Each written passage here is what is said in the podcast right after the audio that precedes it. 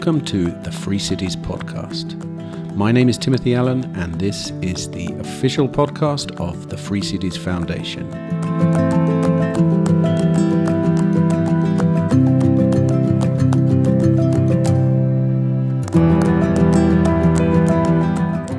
Hello, and welcome to this episode number 53 of the Free Cities Podcast. Well, I hope that you are all well and enjoying the season of your place in the world, whatever that might be. Here in the hills of mid Wales, the autumn has most definitely given way to winter now, and we're all making our peace with the very cold that we get here. Speaking of cold, um, it's a bit off topic, but something I would like to share. It's funny, I was reading a book this morning. Not a book I expect many of you would necessarily know of. It's called Kilvert's Diary. Uh, Francis Kilvert was a local clergyman who lived close to my house here in Mid Wales in the late 19th century, and he wrote what became a rather famous diary of rural life around here. Anyway, this morning I was reading a passage in which he was describing taking a bath here in winter, and I have to read it for you. Quotes It was an intense frost. I sat down in my bath upon a sheet of thick ice which broke in the middle into large pieces, whilst sharp points and jagged edges stuck all around the sides of the tub, like chevaux de frise. Not particularly comforting to the naked thighs and loins, for the keen ice cut like broken glass. End of quotes. Chevaux de frise, by the way, are they're those defensive obstacles with really sharp points on them that get used in military campaigns, etc. Anyway, it did make me laugh to think of Reverend Kilvert doing his morning ice bath in the hills of mid Wales 150 years before it was trendy. anyway, I should probably get on with the show.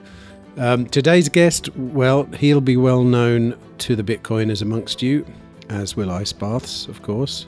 His name is Aleks Svetski, and he's an entrepreneur, co author of the book The Uncommunist Manifesto with Mark Moss. Also had a well-known podcast called the Wake Up Podcast, and I caught up with him at BTC Prague, and we talked about a number of relatively unusual things, I suppose. I'll list a few of them here.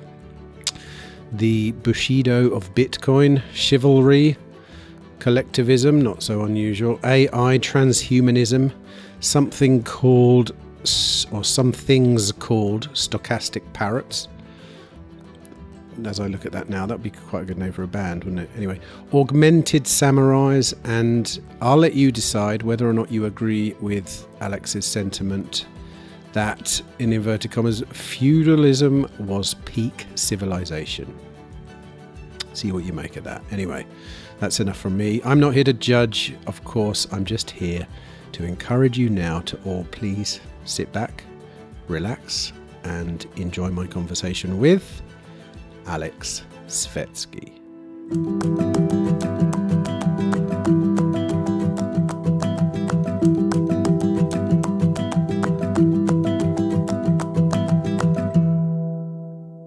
Can you just uh, start by introducing yourself and like what what do you do?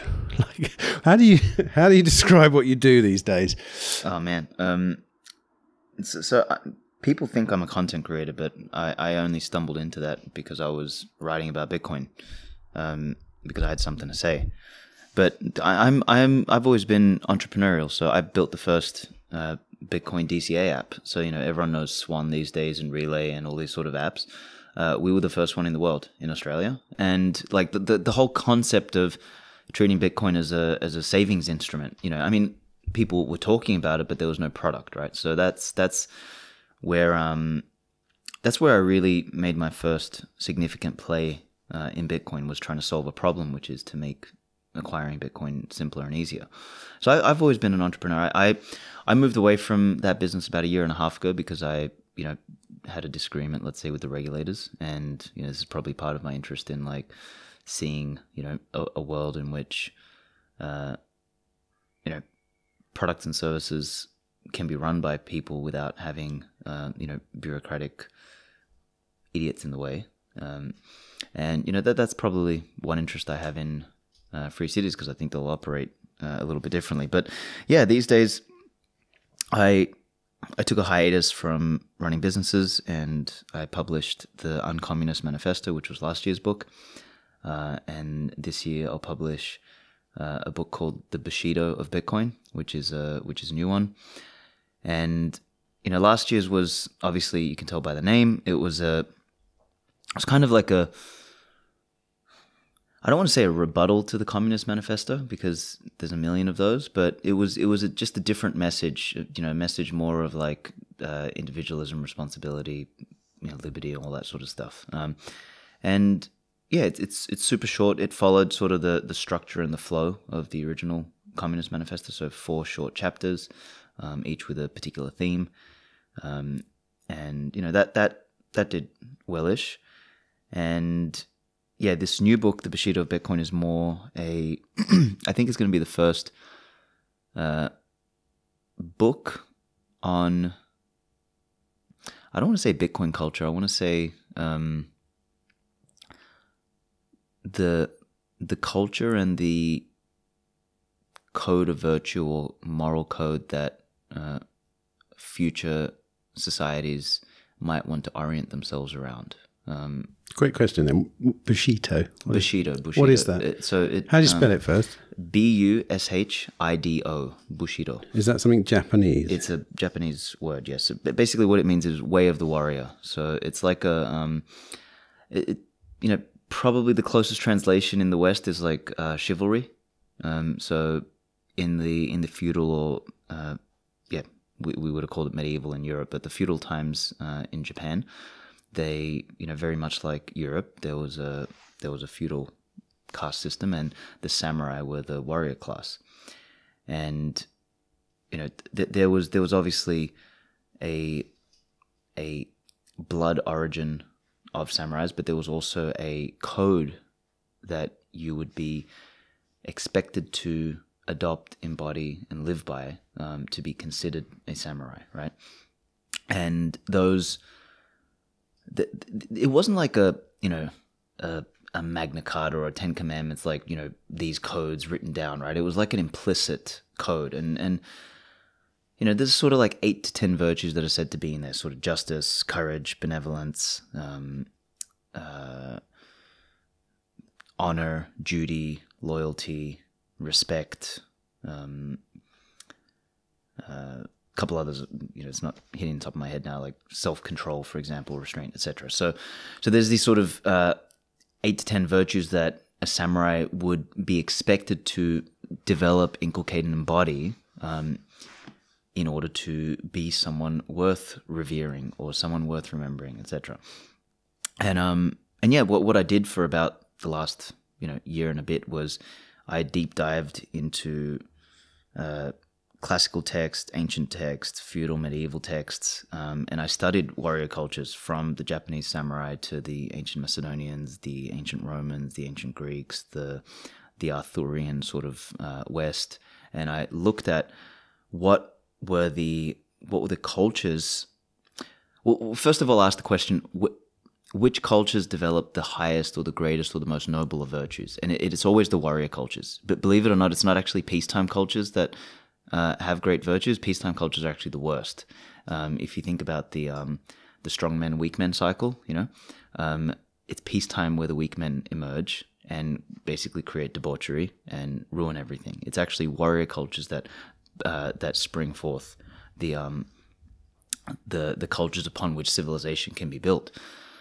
So as I found that answer, it was it was kind of like a I mean, when you think about it now, it makes sense when you sort of look at it through the frame of the strong men weak men cycle. But initially, I was like, oh, th- this is fascinating, and this actually goes against the grain of what most people think. You know, everyone's like, oh, you know, anti-war, blah blah blah. But conflict, and at least in the uh, the classical sense of what war was, um, not the the modern, you know, scummy mercenary sense, right?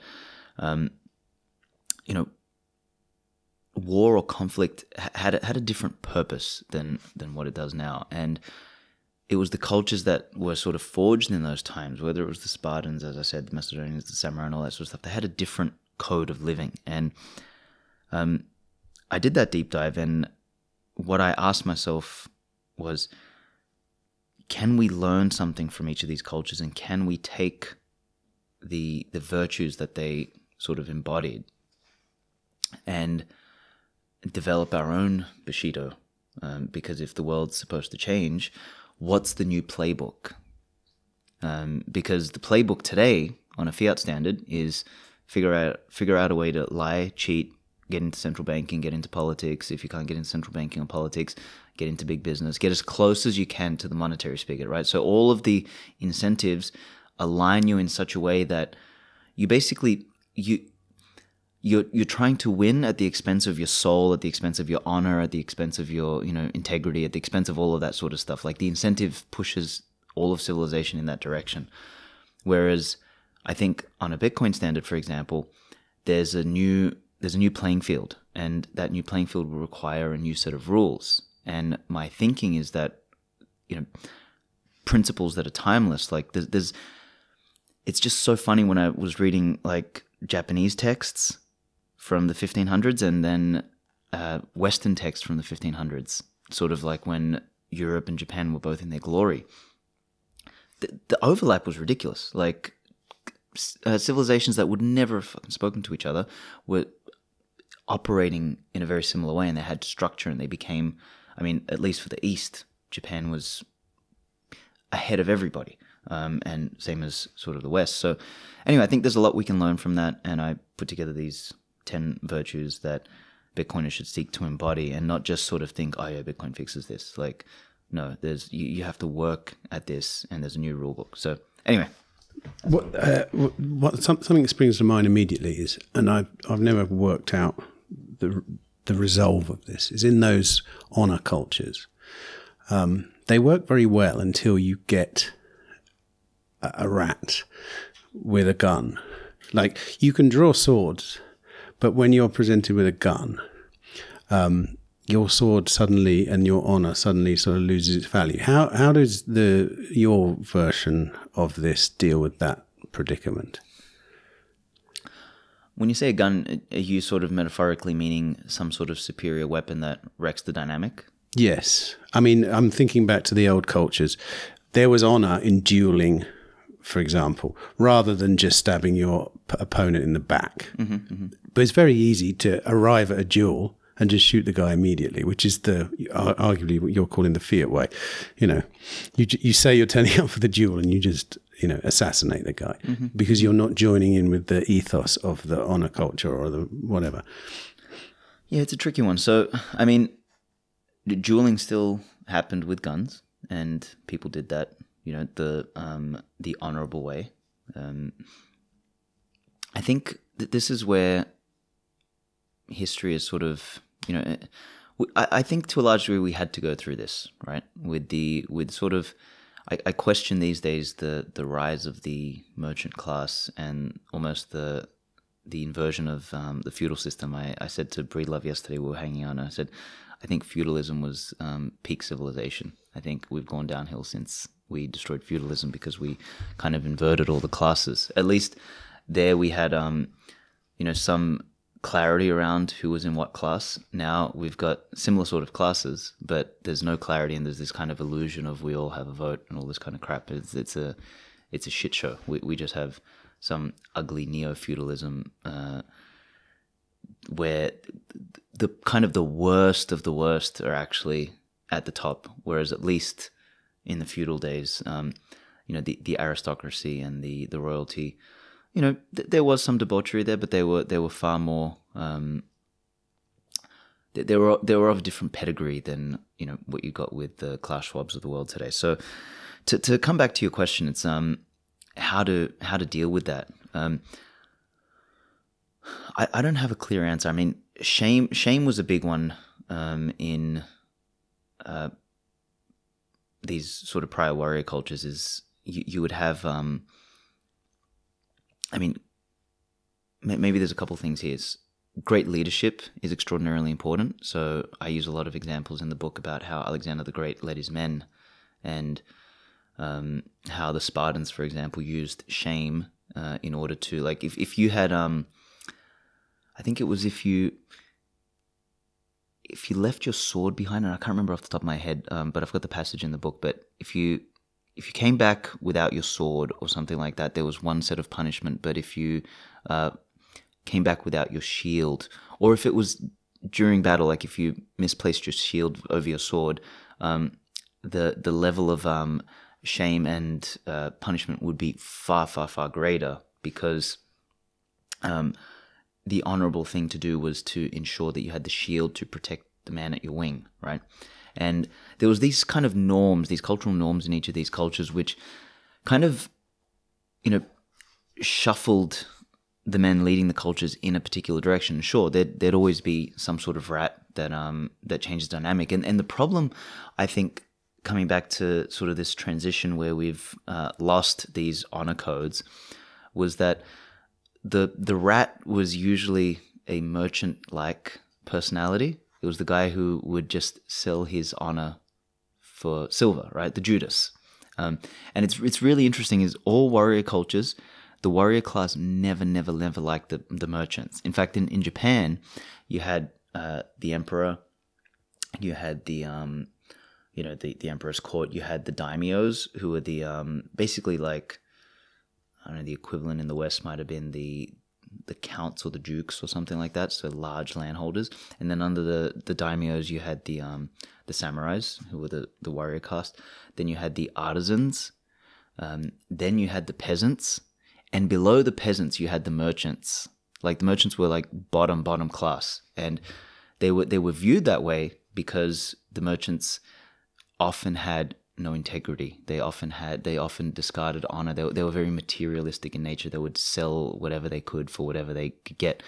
And what you sort of had where, um, you know, where you had the rise of basically, uh, you know, division of labor, capitalism, etc., etc., etc.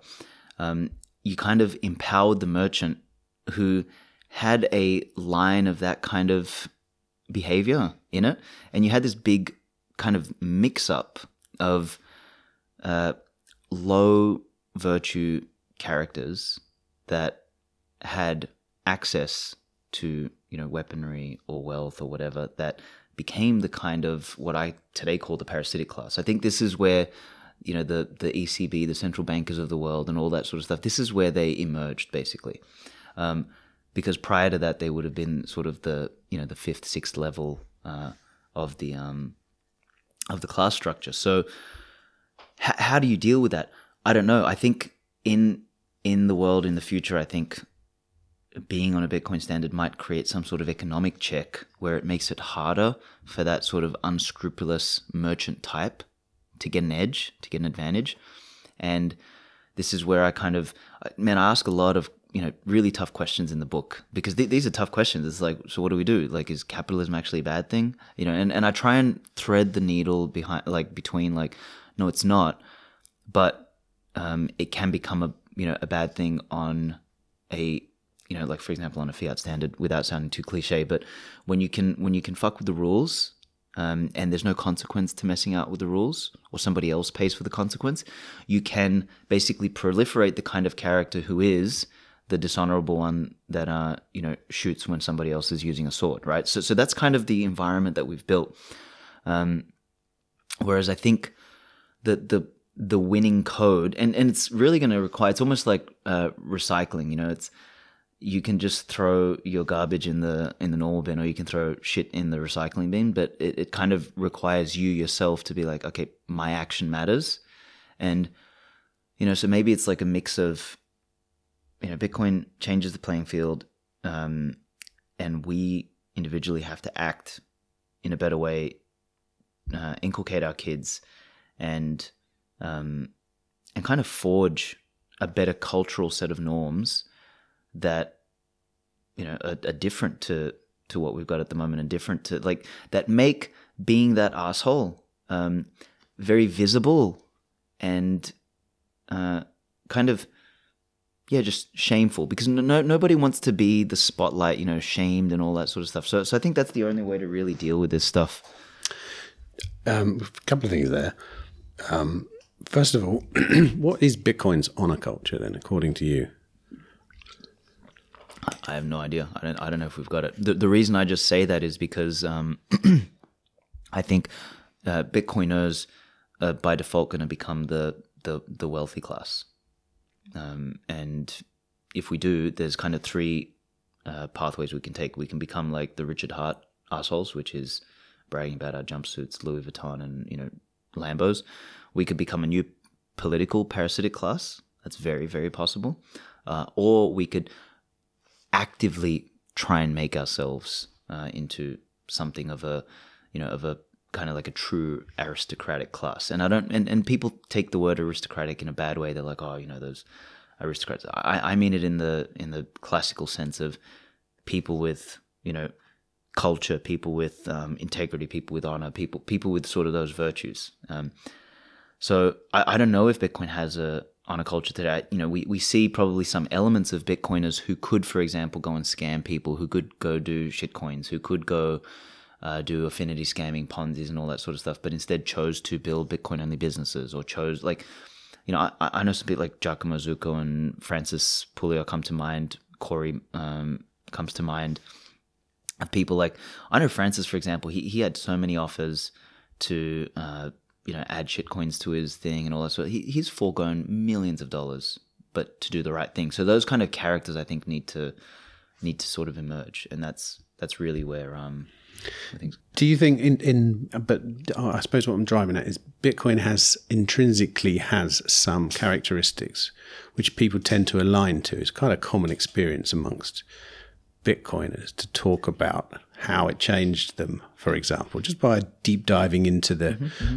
the history, the, the the way it works. Um, do you see an on? Do you see some kind of code there? Not you know, as in you know code on a, some kind of way of living which is inspired by the sort of properties of Bitcoin? Because I know a lot of people talk about that. Yeah, like I asked this question in the book, and I try and like explore it. And is is it Bitcoin uh, doing that to them, or did they have those ingredients in them, and it's sort of like a thread that leads them on a path somewhere? Um, I don't know the answer. It's it's obviously a catalyst of some sort right? You you you come to Bitcoin and you and you basically, you know, the realization after a while with Bitcoin is basically sums up to this. It's like, hey, money should not actually be the north star of civilization. You know, money should be this thing that just works and then becomes invisible because you're able to save the product of your labor so then you can go and do meaningful things. That's really like the subconscious realization that people come to. And they're like, okay, now that that's not my desperate fucking uh, chase, what can I do? And then they start thinking about, you know, their health and, you know, education and, you know, family and all these other sort of uh, more holistic things because they start to understand that, you know, money is designed to, d- designed for savings and it creates optionality in your life. So, so it's like a big simplification. And when you have that, and this is where I think there's a, there's a big, big misconception about the, um, the classical, you know, aristocratic classes a lot of the best art, philosophy, thinking all came from those classes. Um, didn't come from the peasant class, and they they were able to do that because they had savings.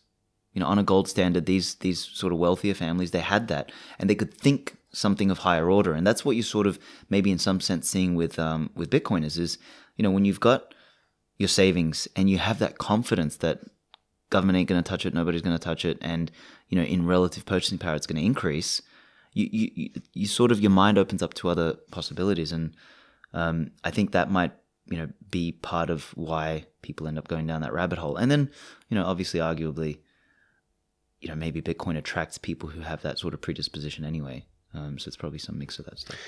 I know a lot of people are probably going to have an issue with the word peasant. Mm-hmm. Um, what What do you mean by that?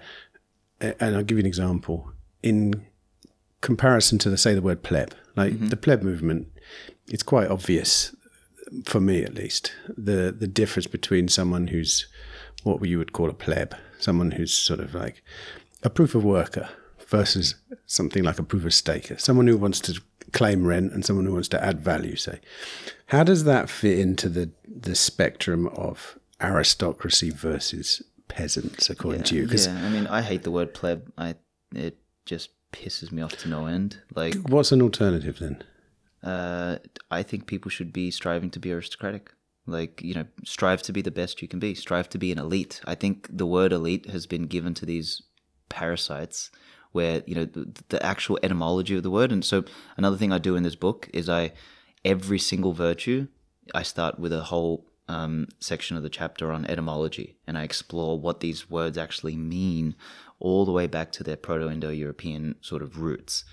And you know, words like elite essentially, you know, derive from words like excellence, which means to stand apart, you know, or to climb a hill. You know, so so excellence or elite by its very nature is actually a proof of work concept, um, and you know this sort of you know this sort of pleb movement is almost communist in nature. It's like, oh yeah, we the little man, you know, I'm pathetic, I'm a loser, and you know, uh, you know, we kind of like it's it's it's a democratic idea, whereas uh, cultures of greatness and of excellence don't have democratic ideals. They they have ideals of uh, greatness or ideals of being the best, you know, or of being the, the cream of the crop. You know, it's essentially, you know, uh, select uh, is where the word elite essentially comes from. So I, you know, my part of my crusade over the coming years is going to be to drop the word pleb and stop kind of defining yourself as a as a substandard version of yourself. Like to be average is nothing to be proud of. Like plebeian, you know, stems from average, and th- th- there's nothing. There's no there's no greatness in average. There's nothing to be proud of in average, and sure we can't be great or excellent in everything, but there's dimensions that we can each be great or excellent in, and I think that's what we've sort of lost in the modern world to a large degree is this sort of uh, you know equalitarianism that has seeped into everything into politics into education into school and, and even into the very minds of of bitcoiners and i think um, you know i mean honestly every bitcoiner in the next 10 15 years is not going to have the right to even call themselves a pleb because uh, socioeconomically speaking they're going to be in a 0.01% of the population in terms of wealth anyway. Like, so you, you sitting there calling yourself a pleb when. The thing know, is, though, I've always, I've always thought of pleb as being a word that was reclaimed in the same way that nigger, for example, was reclaimed by the black community because it was a slander, and then it became something that the slandered Possibly. people used. Yeah. I, that, that has always been my interpretation of of of pleb. It's like, yeah, I, I owning this, and which is something I think Bitcoiners do very well. For example, we've seen it a few times recently. The skull of Satoshi was a classic mm-hmm, example mm-hmm, of that. Mm-hmm. Here comes a, a derogatory symbol which becomes adopted, and now exactly. it's like, and it now it's a stuff. trophy. Yeah, you know? yeah, yeah, so I'm not, I'm not sure I'm with you on the pleb thing. I, I like I it because it's a great I, trophy. I don't know if it's a great trophy though, man. It's like what the, a, what, the, the Satoshi skull. Or, no, no, that's a pleb? great trophy. That's hilarious because that's a meme. But the the pleb thing, I don't know if it's a great trophy because like. Pe- pe- words have power, and you know when people walk around calling themselves that, you know, I, I hear it all the time. It's like, oh, you know, like for example, I, I'm nobody. We are all Satoshi. Like, the fuck does that even mean? Like, you know, particularly the we are all Satoshi, that one drives me crazy. It's like, no, we're not all Satoshi. You didn't fucking do anything that Satoshi did. Satoshi was a man of excellence. Like, he literally transformed the world. What the fuck are you doing? Like, stop, you know, claiming something that you're not. Or, I, I, is it, yeah. it is a bit of a cheap shot now you mention it, saying we are all Satoshi. Yeah. No, we're not. Well, uh, but you understand what they're trying to say. It's I like yeah, we're all I part of this thing, and know, Satoshi was the guy. You know, but it's such a collectivist mindset. You know, it's it's it's it's sort of it. It's kind of like it lacks the um. People say it, they parrot it. They, they, it reminds me, you know, that um, that image of the NPCs. You know, where they're all just sort yes. of there and they're all just saying yes. You know, that, that's what it reminds me of. Like, so is there? Okay, then let's talk about collectivism then, because you've written the Uncommunist Manifesto, which I'm assuming I haven't read it, sorry, mm-hmm. but I'm mm-hmm. assuming it goes quite heavily into collectivism. Yes. Um, is there any place for collectivism? Like, for example, in a in an honor culture, there, there must be a collective totally. of men. Totally. So, so how totally. does it work? So this is another big thing I battled with in this book. Was I was like, man, you know, trying to like reconcile the ideas here and the ideas in the Uncommunist Manifesto because some were actually incompatible ideas. But what I found was that there's compatibility in different scales. So you can have collectives, but collectives need to be small in order to be cohesive. And you know the like a particularly like a warrior collective, um, the the smaller it is, the more cohesive it is. Like so, uh, you know the Marines, for example, or uh, the Spartan Royal Guard or the Macedonian Silver Shields. You know, that they were never large. They're always small, crack teams, and they acted not as individuals, but as one body, one mind, one soul. Um, and they would sacrifice themselves for the collective, not the other way around. Right? And there, there was no there was no place for individualism in those kind of uh, environments. So I, I I don't know what the precise answer to this is because we're going to have to you know figure out how to rebuild society on a Bitcoin standard in a very different way. Um, all I can sort of trend towards or envision is that any level of collectivism has to break down to smaller units. And at the very least, I think we end up with maybe alliances of smaller collectives that might form sort of these, um, you know, they, they might ally around uh, similar cultural norms, similar beliefs, um, similar, you know, maybe religion. Similar weather is another one too, like, or similar terrain. So, so you'll sort of have these probably things, but within within particular territories, um, I think you'll have uh, you'll definitely still have collectives. But then, you know, my part of my argument in the book is that within those collectives there needs to be this um, this revering or this um, this almost like a respect for the great man, which is he who excels. Like we, we want we want to see elites basically in these collectives, people who can rise above and um, lead, command, uh, inspire others, and then that's kind of what drives the collective forward in a sense. I mean, what you're describing really is a version of the city states, medieval city states, I, I suppose. They uh, ver- even ancient city states. Yeah, yeah. but it, yeah, of course. And really, I suppose the other thing that, in a macro sense, what you're describing is the decentralization of power from this point we're at now, which is obviously the pendulum mm-hmm. swinging mm-hmm. back the other way. I am assuming you've you think that's an inevitable or, or not? We seem to be heading towards more centralization at the moment. It looks like. Yeah, it's a tricky one, man. Um, I would have said it's inevitable.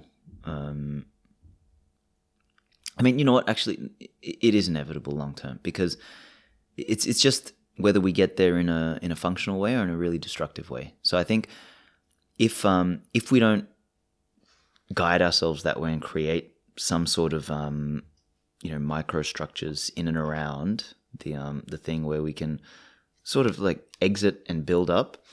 The alternative is that we end up with some sort of, you know, really ugly, like internally nice looking civilization. Like, you know, I'm, I'm sort of imagining Australia. Um, like everything looks nice on the surface, everything's fine, but basically, you know, the the economy, the soul, and everything gets hollowed out, and everything is so centrally planned.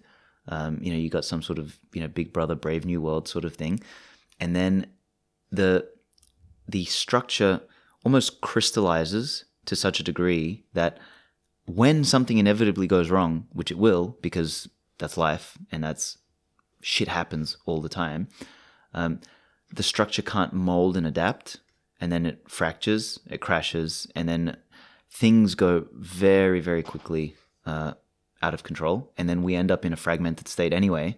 But we got there through such a such a stupid path that we'll be too weak to know what to do with it. You know, like I don't know. It, it would be a very ugly pathway to get to a more fragmented world anyway. What's the what's the smooth way then? The smooth way is kind of what we're trying to do now. Is like build build little micro alternatives um, as best as we can. Uh, communities as best as we can. The Private Cities Initiative is a fantastic initiative.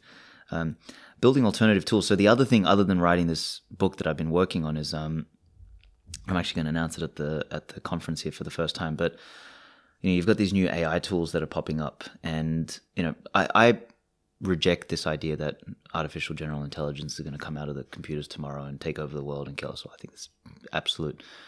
Uh, a nerd's nihilistic wet dream on the one hand, or honestly like a red herring on the other hand, because um, I mean we're we're so like far from even understanding uh, cognitive intelligence, let alone like all of the other like general intelligence implies things like hormonal intelligence, muscular intelligence, like biochemical, like all this other stuff makes general intelligence. Like we can't even count the amount of intelligences there are, um, and we think that we're going to create sentience out of like computational intelligence alone, which is a narrow sliver of stuff. So I don't think AGI is a, a risk. But what I do think is a risk is if you think about where the internet started, the internet is this uh, was this uh, universe of ideas in cyberspace where people could share ideas and think differently, and it was kind of like a flourishing of you know concepts and knowledge widened. But then we sort of had the search engine and social media kind of rise up, and and that made you know indexing and finding information a lot easier, and you know we were able to create all these communities. But what sort of happened in time is that the entire internet like has become basically the first page of Google, right? Or your Twitter algorithm, what's on the top. Um, and, and that's dangerous because you kind of narrow down where everything is. And what's happening with these new language model tools, particularly, I think the language model tools are going to be the most uh, important, at least in the short to medium term, is that in the next couple years, you, you will no longer like search Google anymore. You just talk to whatever your language model is. And that that portal will become how you view the world, where you get your knowledge from, where you get your ideas from, and all of that. Now, all of this call for AI regulation because AGI is going to kill us, what they're aiming to do is put together these um, these committees for AI safety. And what is the AI safety committees looking to do? Regulate the language models, which is essentially another word for regulate speech, which is essentially another word for create an Overton window through which the information or the ideas that everyone gets come from. So imagine like the, the let's say two language models that you can use. You can use Google or you can use ChatGPT, and that's all you can use because they're the approved ones and they are run through toxicity and safety filters and responsibility filters. And the same idiots that lock the whole world down are the ones who are going to apply these filters, and that's the information that everybody gets to gets like and you're just basically creating npcs of the, the whole world so that's where i think the real risk is so one of the projects that i'm working on now is basically building a bitcoin centric large language model so it's going to start with um, you know bitcoin and libertarian sort of ideas and spread out from there and hopefully we can create an alternative we're going to open source it we're going to try and engage the whole bitcoin community to help us train it and build it and i mean this comes back to the question of like what do we do it's like alternatives, alternatives, alternatives, alternatives. Bitcoin is alternative money. We need alternative AI. We need uh, alternative places to live. We need alternative governance. We need alternative supply chains for food, for energy, for all this sort of stuff. That's the clean way of, at least as these you know bureaucratic shit shows of a nation state sort of start to fall apart. There's something there for people to exit into that keeps the you know engine of humanity going um, or in the absence of that, yeah, we just find ourselves to fragmentation in a really, really ugly way. It just occurred to me actually, I've never thought about this before. I don't know whether you know the answer to this, but when people were developing AI, why was it language models they they went to first? Like, what is it? I mean, I'm, not sure I really understand even what they mean by it, what an AI language model. Um, I just thought about it because you did mention there are plenty of models for other ones, uh, for intelligence, let's say.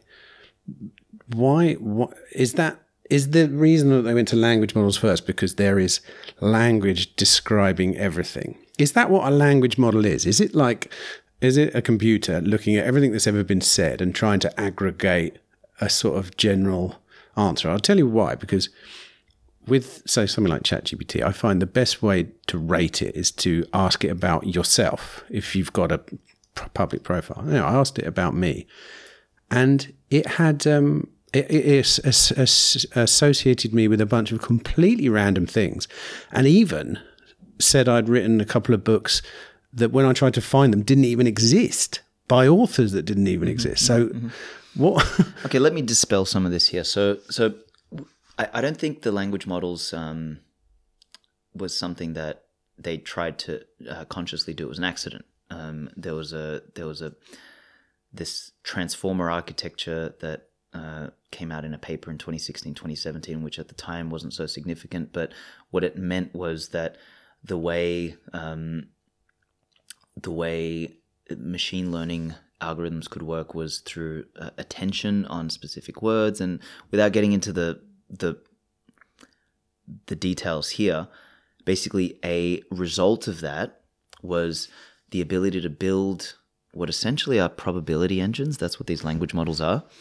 That could very accurately do sentence complete. You know, they could they could very accurately guess the next letter or the next word in a sentence or the next sentence in a sentence, right?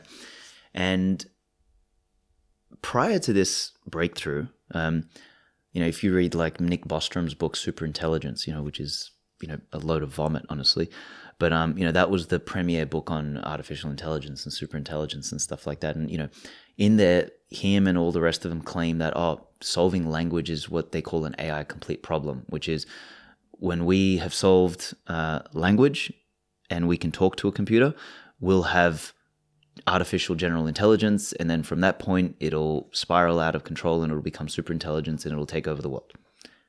Eh, wrong.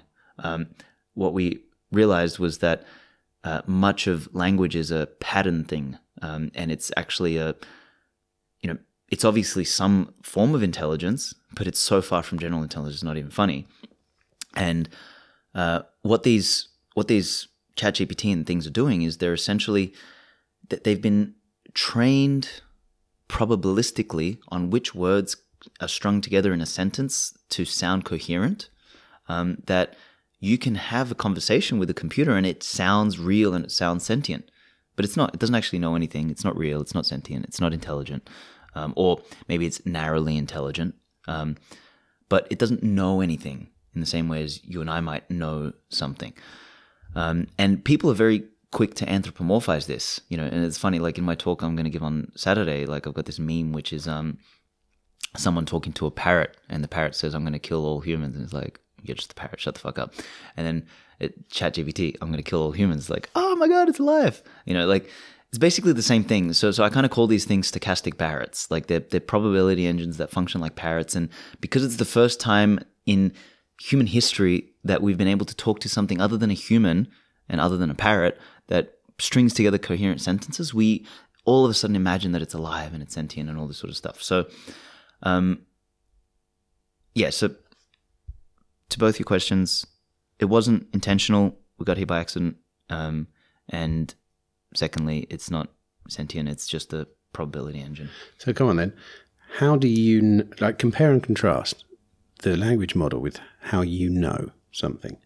Like how, we, you just described how the language model knows something. It's an aggregator of probabilistic, mm-hmm, right? Yeah. So how we, do you we know prob- something? We probably do something similar, but that question there is an. But what about what about consciousness and like how does that all fit into the thing? That's like a that's a question that we've been trying to answer for. Well, I don't know. Give it a 10, shot. Go years. on. What's your version of that? No idea. No Th- idea. th- yeah, there is absolutely no idea. We have no idea what consciousness is. We have no idea.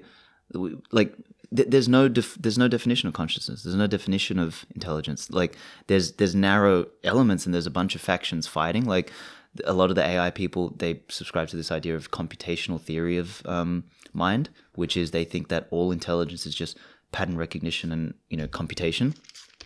Um, and they think that um, consciousness stems from that, like consciousness is a higher order version of that. Then there's people who talk about embodied intelligence, where they say that it's not just what goes on in the mind, but we have neurons all throughout our entire body, in our in our gut, in our muscles, in everything. And uh, in order to achieve consciousness, there needs to be, you know, a far greater degree of interconnected intelligences together for consciousness to emerge. Then there's other factions that say, no, consciousness is the prime mover. Consciousness has existed forever. Um, and then uh, intelligence grows and then finally taps into consciousness. Um, so, so there's all sorts of different ones. There's the religious one, which is, you know, consciousness was endowed by God to human beings specifically. And that's why there is such a, although we only have a, you know, one or 2% difference with monkeys and apes in terms of our DNA, there is a universe of difference in the way we cognitively understand things and in the way we ha- have consciousness compared to all other animals. So th- there's all sorts of like the, the thing is nobody can prove it. So the the, the question is which uh, which um which ideology do you sort of take? Which one is the most functional ideology to adopt, right? And it's um it's tricky one. I, I, I generally tend to adopt the the ideologies that are the least nihilistic, for example. Do you think AI and our sort of journey in language models is going to help us understand what consciousness is? Maybe, maybe not, but I think it's a. I, I tend to think not because um, I think it's one of those uh, pro- problems of magnification. You you end up understanding something at a certain level of magnification, and then when you go a little bit deeper, for example, then it's a different thing, and then there's another layer, so you go a bit deeper, and then it's a different thing, and you've almost got these like infinite layers of magnification to understanding stuff um, which is why, for example, we can't replicate meat, right? So like you know all these Beyond Meat guys and all that sort of stuff, they they they can understand meat to some level, right? And they can replicate maybe the fibers and some of the macronutrients and blah blah blah, but nobody has any clue, you know, at a deeper level, like what what is it about the meat and about the proteins and about that stuff that makes it assimilable to us. Like so so like you could go down n number of levels to really understand that. So you can't like you can't replicate nature. And this is this is another like there's a really great essay about that by a lady called Megan Lillywhite. And she talks about like how the the greatest inventions of humankind are not attempts to replicate nature, but attempts to um, to enhance nature. So like when we built flying machines, we didn't build fucking wings um, that flapped, right? We built a plane. Or when we wanted to, like the pen that you're using at the moment, it's it's an extension of the mind. It's not a replication of the mind. So when we approach tooling that way, we seem to enhance ourselves. When we try and make a copy, we end up fucking it up because there's no way of understanding it to the to the greatest degree. Okay, then. So talking of enhancing, then, because this is a big subject for myself. I think about this a lot transhumanism mm. and in, I mean, obviously, like you say, we're already enhancing it. I'm enhancing my ability to think now with a pen in my hand. What's your particular personal view on really incorporating technology in your body? Is yeah, it something you'll go along with? No, I, I just think there's so many um, trade offs. And I think, once again, it's just people who don't understand trade offs um, that are going to go and do it, make a bunch of mistakes, and turn themselves into you know they're going to give themselves all sorts of cancers and all sorts of weird shit. Like, try, like for example, the, the Neuralink is one that I find funny, and honestly, language models actually make Neuralink obsolete. Right? The point of Neuralink was so that you could increase the bandwidth between your thoughts and the computer. Right? Um, language models will do that because now you can just talk to a model talk to a computer basically, talk to a program, and it'll go and execute functions for you. So now that's kind of almost made like to get the the the minor increase in throughput from thinking to talking. That might not be not so minor. worth it. it might not be so minor though when you think about it. I mean, our bodies are a process of thoughts and intentions, aren't they? Mm-hmm. Presumably, and um, I'm not telling my arm to raise.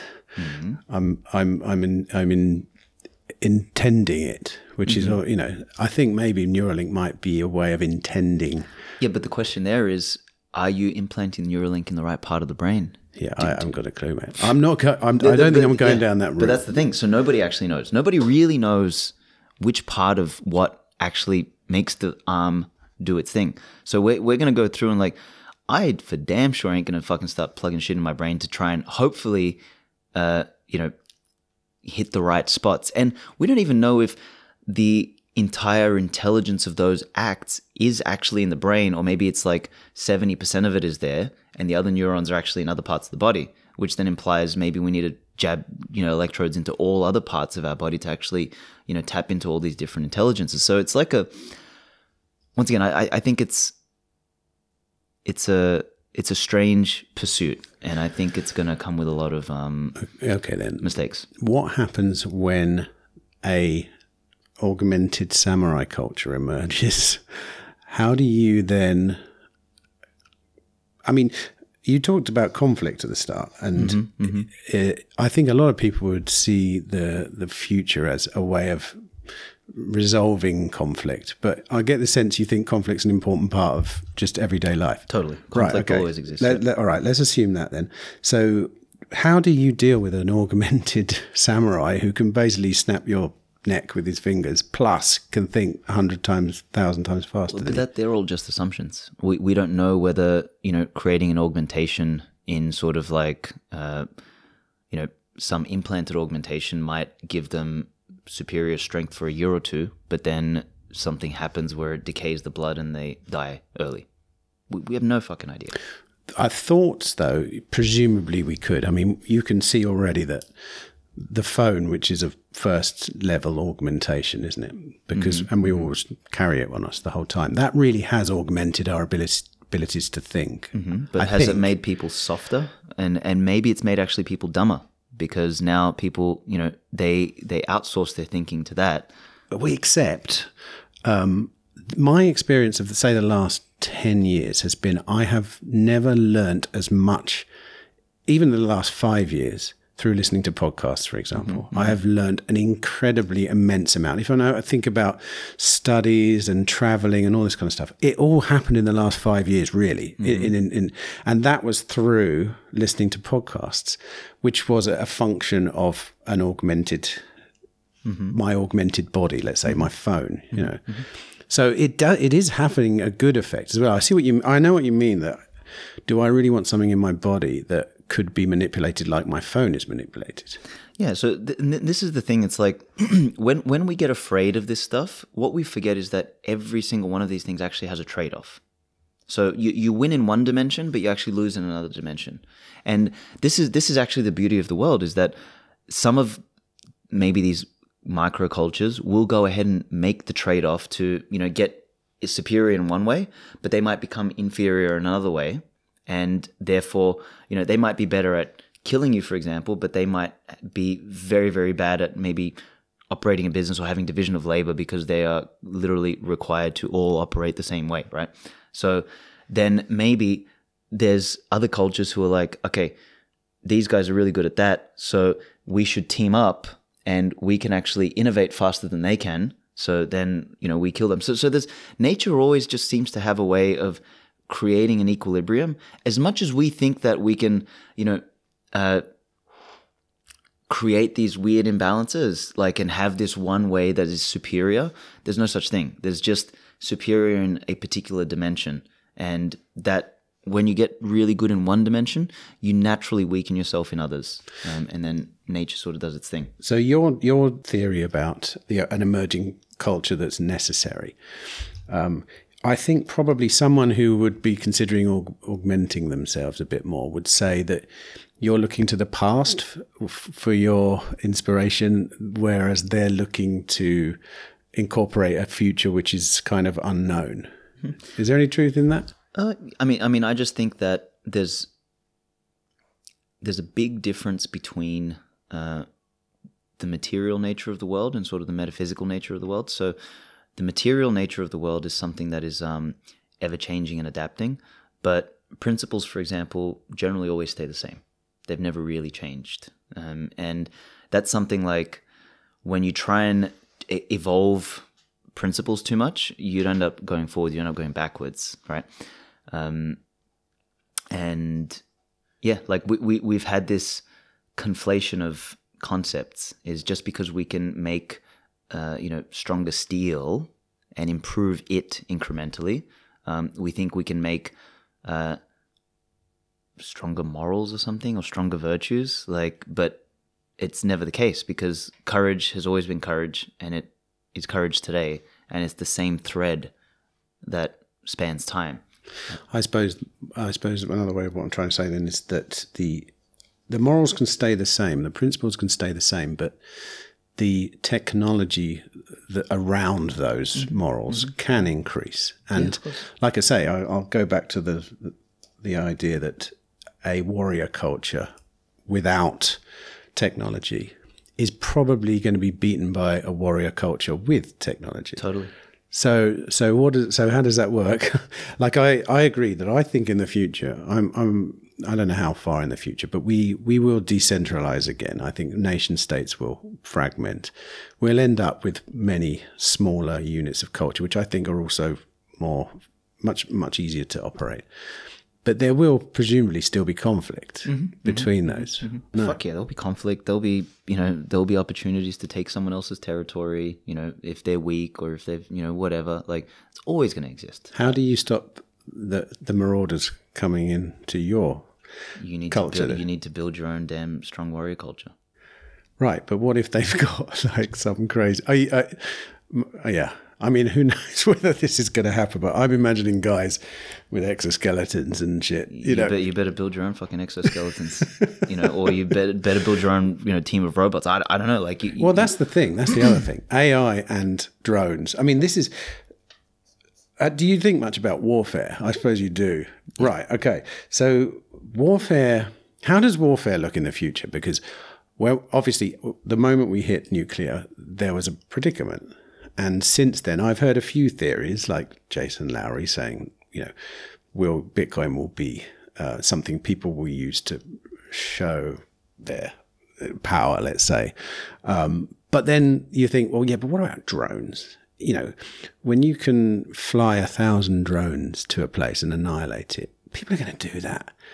People are definitely going to do that. It's, that's not going to. That's not going to stop people having smaller scale battles and stuff. You know. Yeah, I mean, you, you just need to think of uh, why they're doing it or what the what what are they trying to gain. You know what I mean? Like, it's it's very rare that people just go around just like killing people. Sure, there's like some really really minor subset of um you know the population that is genuinely serial killer psychopathic, right? But um, there's u- there's usually something to gain or there's some sort of purpose behind doing that. Um, or there's some sort of mission or there's some sort of strategy. So, I mean, w- warfare will always remain warfare. Like, w- what are the why are people fighting? Um, and is there a better deal to be made through cooperating um, or warring? Is there a risk of attacking someone and then you know the retaliation also hurting you? Um, so they're the problems we're going to have to just navigate. And the thing is, we won't navigate them very well if we're stupid enough to tell ourselves that we'll never have conflict. Because then the one who does believe there's conflict is going to fucking wipe you out.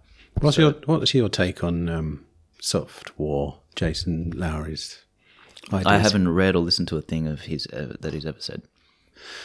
what uh, uh, try and say what I think I know about it, but he is implying that um, because we can no longer fight large scale wars with each other because they're self and we would they're self annihilating.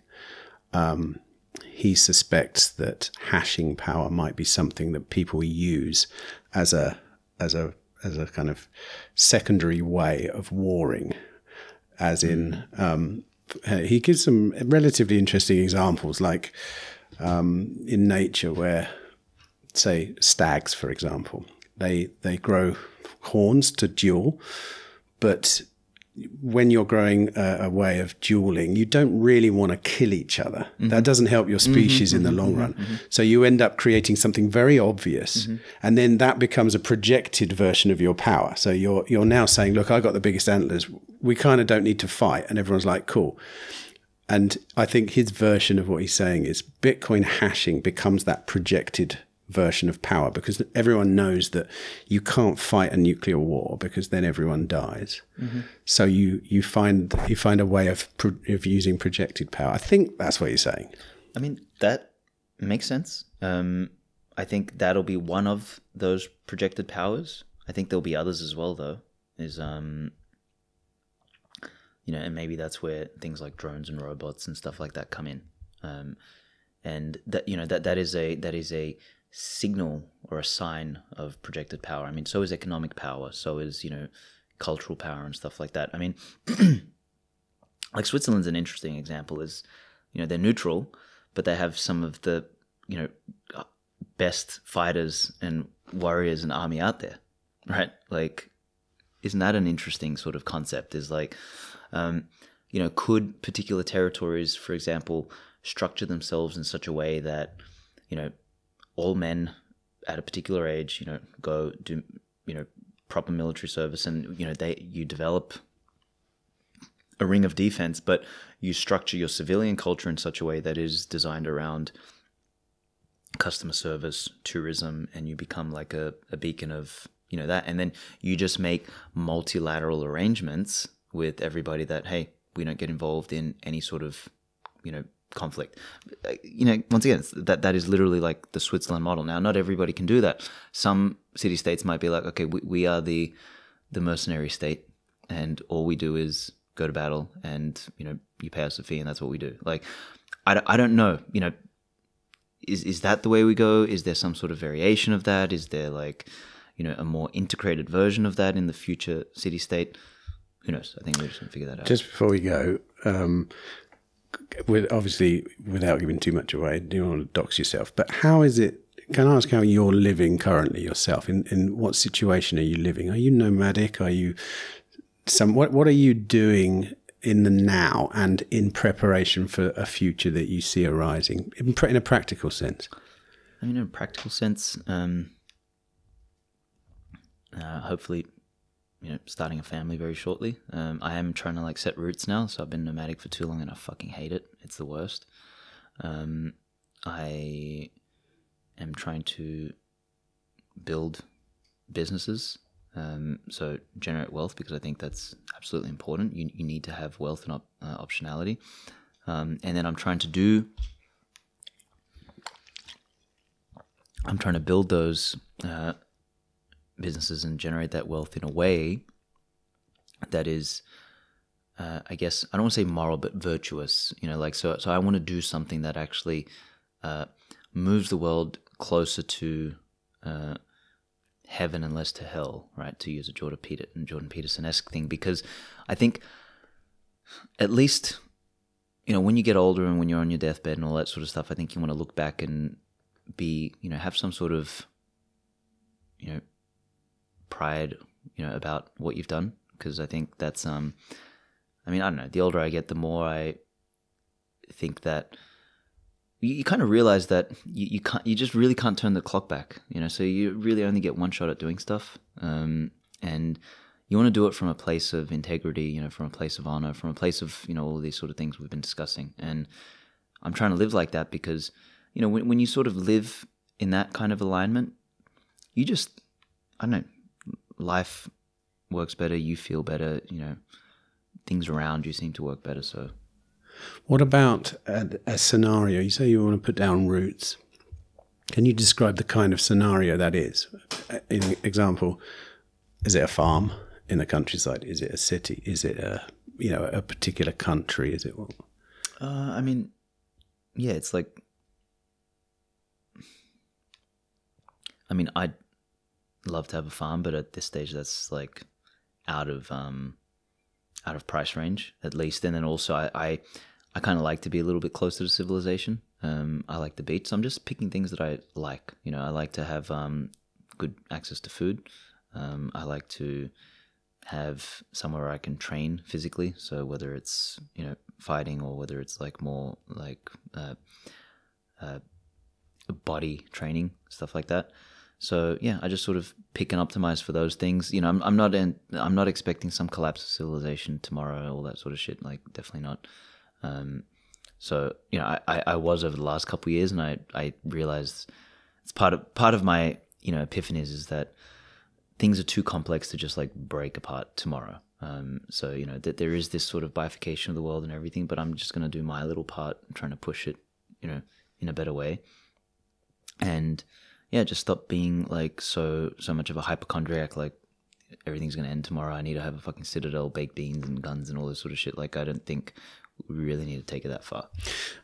I, I agree with you on that one. Although when you think about the fall of the Soviet bloc, um, it took a while, obviously, but it did happen pretty quickly. I mean, on, and, and but it also didn't happen as devastatingly as you, you people probably would have expected. Correct. But that's because you had these like little micro things going on. Like the black market basically saved the Soviet bloc because there was already this stuff happening, and you know when the veil fell, like there was something to catch it. I suppose the lesson there is make sure you have a good network. Yeah, absolutely. Well, thanks, Aleks. Been good talking to you, mate. Thanks for your time, Always. and uh, look forward to your speech here at BTC Prague. Thank you, sir. Appreciate it. フフフフ。